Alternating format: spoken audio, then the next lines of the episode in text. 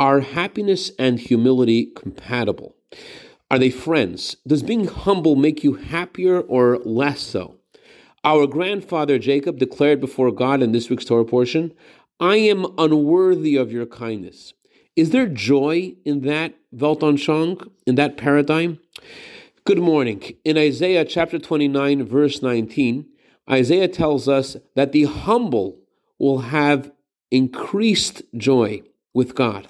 It sounds like humility is not only compatible, but something that accentuates and enhances your happiness. But why? Wouldn't feeling and focusing on yourself give you a stronger sense of joy?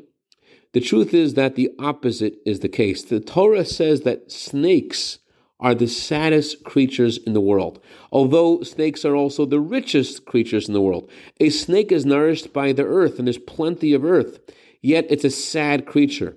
The serpent that tried to seduce Adam and Eve and tries to seduce us to veer off the right path is all about being self absorbed. When you're self absorbed, everything tastes to you like dust. You feel your goodness and you magnify it and you feel how great you are. So, two things happen. The first is that you're not going to be happy with what you have, thinking, I'm getting what I deserve. I deserve it all because I'm great. When you get paid, right, you don't celebrate, only when you get a gift.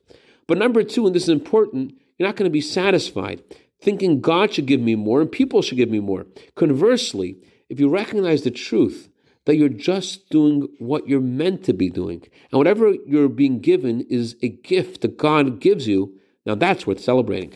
I dedicate a minute of Torah today to Rabbi Yosef Schaefer in honor of his birthday today for year of bracha v'atzlacha begashmis Have a wonderful, grateful day.